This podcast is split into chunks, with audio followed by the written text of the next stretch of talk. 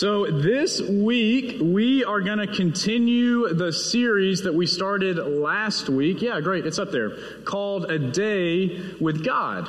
And the premise of the series is really simple. Over the next couple of weeks, we're going to spend our time looking at some of the most ordinary moments of our day and discerning where God might be at work in the midst of those moments.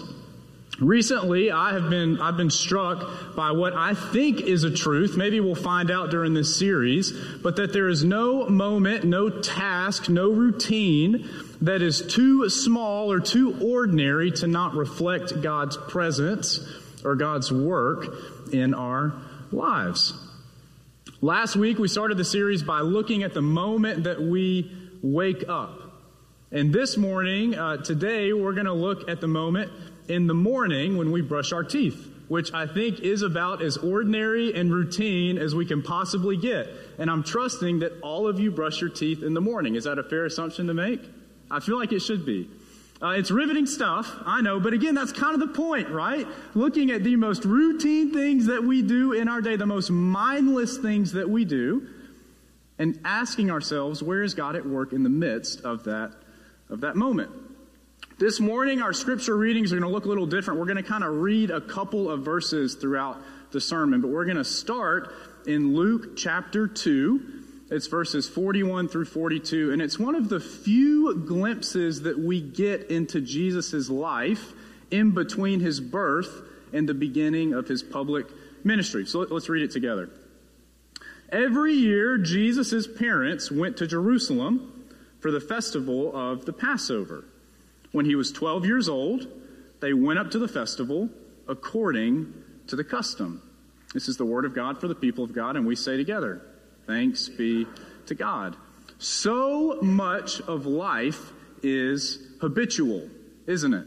Habitual maintenance, specifically with our bodies. I've kind of realized this the more I thought about that moment that we are brushing our teeth every morning. Our lives are are consumed with the habitual care and maintenance of these physical shells that we spend our days in. I mean, if you think about it, we have to clean them, we have to feed them, we're supposed to exercise them, right? Some weeks I'm better at that than others. We have to rest them or, or we pay the price, don't we? Over and over and over again. Every day, all of us, I'm assuming, have some slightly different habitual rhythm for how we take care of our bodies on a daily basis. But I'm betting that most of us, probably around the same time every morning and every evening, we all brush our teeth. For me, it, it is a mindless habit that has been ingrained in me since before I can, I can remember.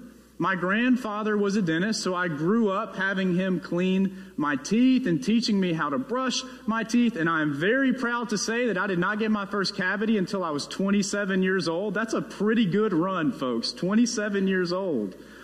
And look, even though it's a mindless habit, there are multiple reasons why I still brush my teeth because I make that decision every morning. I know that I need to brush them. I brush my teeth so that I won't have bad breath during the day, right? Nobody likes somebody that has bad breath.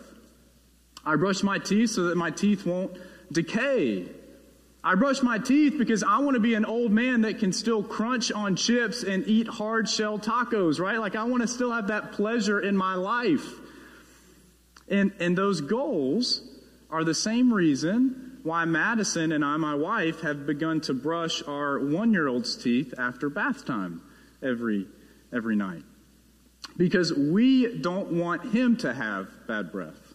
And we want him to have healthy teeth when he grows up. It's why we clap and we cheer and we go b- ballistic, right? When he lets the toothbrush touch his teeth for half a second, right? Because we want it so badly to become a habit for him. Even if that habit starts really, really, really small when he's just this age. Because I think we all know deep down that when it, when it comes to habits, when it comes to those little things that we do every day in our lives, it's the little things that eventually add up to the big things. We all brush our teeth every day because we want to have good, lifelong oral hygiene. We try to make good choices with food every day because we want to live a life of health and a life of well being, right? We go out and run two miles because we have our sights set on that marathon that one day we're hoping we're going to be able to run. Or maybe it's a half marathon for you, right? But, but something, you, you get it. We want to have a strong marriage. So we prioritize the little things every day, like making eye contact with each other, making sure to make time for a date night, or emptying the dishwasher, even when you don't, when you don't feel like it. Wrapped in all of those things, and really so many aspects of our life, is the belief that it's the little things that eventually add up to the big things. That, that those, those little habits that make up our life, they eventually lead to something really big for good or for bad. Another way to put it is that what gives us the ability to do something big eventually is the discipline to do something small consistently. I wonder if you just took a step back from your life and tried your very best to be an observer of yourself, what would you notice as your daily habits? What would you notice as the small things that you mindlessly do every day on a consistent basis? And then ask yourself the question do they match the big things that I want to accomplish eventually? Because I think we all know, right? Again, that what gives us the ability to do something big eventually is the discipline to do something small consistently. And we see that in the life of Jesus from the very, very beginning. In Luke 2, that passage that we just read, we learn that every year, every year it says, Mary and Joseph would take Jesus from Nazareth to Jerusalem for the festival of Passover. It was a habit. Scripture even tells us that it's a habit, but we miss it because of how the word is translated. In verse 42, this is what it says When he was 12 years old, they went up to the festival according to the custom. That word there for custom is the Greek word ethos, and you can translate it as custom, but the second translation for it is habit as was their habit. When he was 12 years old, just like every other year, his parents took Jesus up to Jerusalem for the festival of Passover because it was a habit for them. Even Jesus had it instilled in him from a very young age that spending time with God was something that should be habitual in his life. And I think we see him reflect that throughout his ministry. In Mark chapter 1, verse 35, we see this moment for Jesus. And I think the reason he does this is because of the habits that were instilled in him by his parents long ago. Very early in the morning, while it was still dark, Jesus got up, left the house, and went off to a solitary place where he prayed. From early on in Jesus' ministry, Jesus had this habit. This habit of going off to a solitary place and spending just a few moments with God. And I can't help but believe that this habit for him as adult is rooted in the habit that his parents instilled in him as, as a child. And we see it over and over and over again throughout the ministry of Jesus that he habitually, over and over, that he spends time with God alone away from everyone else.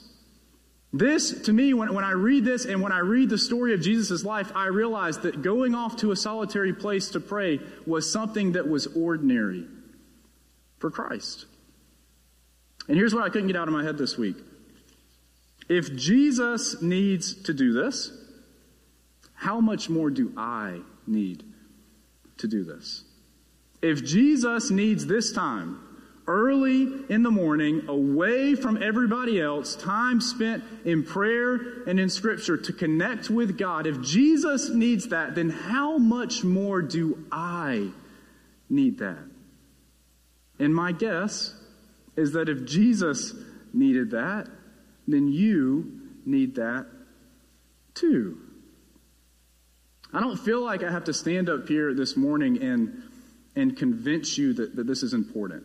Or that you need to do this. I don't feel like that I have to convince you that, that spending time in the morning with God away from everybody else should be something that is habitual for you, something as ingrained in you as brushing your teeth. Because I think you already know that. I think you know that this is an important practice that should be a part of your daily routine. I think you know that, that something just happens when we do this, that the Spirit moves in some mysterious way when we allow ourselves to consistently be in the presence of God. I think you know that it's important. I think you know deep down that it's worth your time. Instead, this morning, I want us to ask the question how? Right? How can we actually make this a habit for us?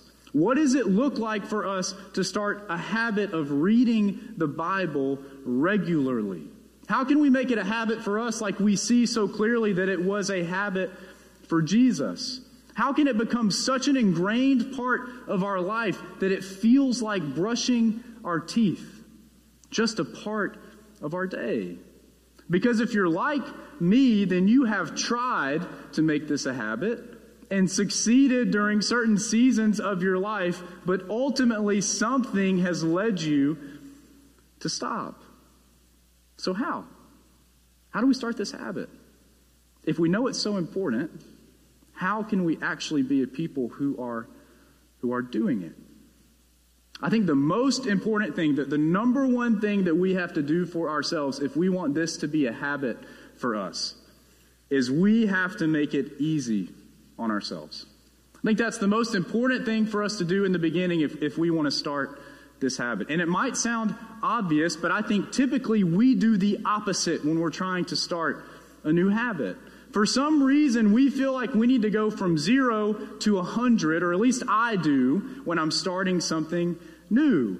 We go from not working out to doing P90X every day, and then we don't work out the next day because we can't walk the next day, right? And we're not a Marine.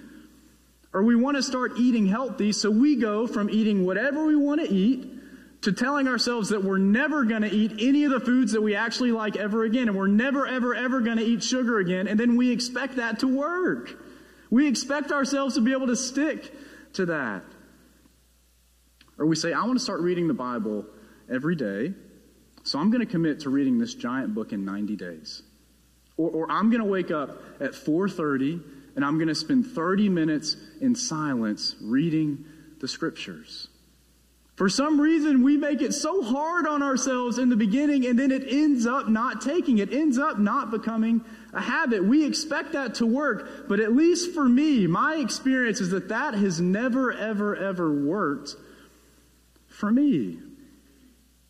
The simple advice for you this morning as you begin to think about how you can make this a habit is to set yourself up for excess by making it easy on yourself first. Here's what I want to do this morning. I, want to challenge you to start the habit of reading Scripture every day if it's something that you don't already do, isn't already a part of your routine. And I'm going to challenge you to do it by, by doing these three really simple things. Okay? And I think there are three really fair things to ask of you this week. So the first one is this make a reasonable commitment. Make a very reasonable commitment to yourself about how you're going to do this. So here's what I would suggest five minutes a day. Commit to sitting down and reading the Bible five minutes a day. Unless you are the President of the United States, you have five minutes that you can spare in your day to sit down and do something different from what you normally do. I would recommend that you start with the Gospel of Mark because that is a short gospel that will take you through the whole life of Jesus. Five minutes a day reading the Gospel of Mark. Start off by making a reasonable commitment. The second thing is this make a reasonable commitment for a set amount of time. Most of the research out there shows that the amount of time it takes for us to start a habit, I'm sure many of you know this, is 21 days. Don't commit to this indefinitely. Commit to it for a set amount of time. So, for this, commit to reading Scripture for five minutes a day for 21 days. And then the third thing is this In the midst of that, regularly remind yourself of why. Regularly tell yourself in your head, have a mantra, or maybe write it down somewhere where you see every time you pick up your Bible to read why you want this to be a habit in your life. And your why might be different than my why, but here is my why. Here is why I work to make time spent in Scripture a daily habit for me. Because my experience is that when I spend habitual time in the Scriptures, it both informs me and it reforms me. When I am regularly reading my Bible, it informs me about who God is and how God has worked over the course of history. I begin to remember who God is like and, and, what God is known for, right? It's kind of like what we sang about. I can see suddenly that God is faithful and that God is good. It informs me about who Christ is and about how Christ lived and about how Jesus calls us to live in response to that. It even informs me about, about myself. When I read Scripture, I begin to understand my own call and my own relationship with God in a different way. I begin to see my story intersect with the story of Scripture. When I read Scripture, I know that I'm going to be informed about all of those things. But I'm also going to be reformed. I've realized over the years that Scripture informs my mind, but it reforms my heart. Because reading this book, it, it'll, it'll change you. It'll challenge you. It'll, it'll speak to you. God will use this habit of spending time in the scriptures, even if it's just five minutes away, to change you, to make you into something new, to completely reform your heart. And if you're like me, you're still a work in progress. And if you're like me, you know that you constantly need to be reformed, to be shaped and molded by God. That's the why for me.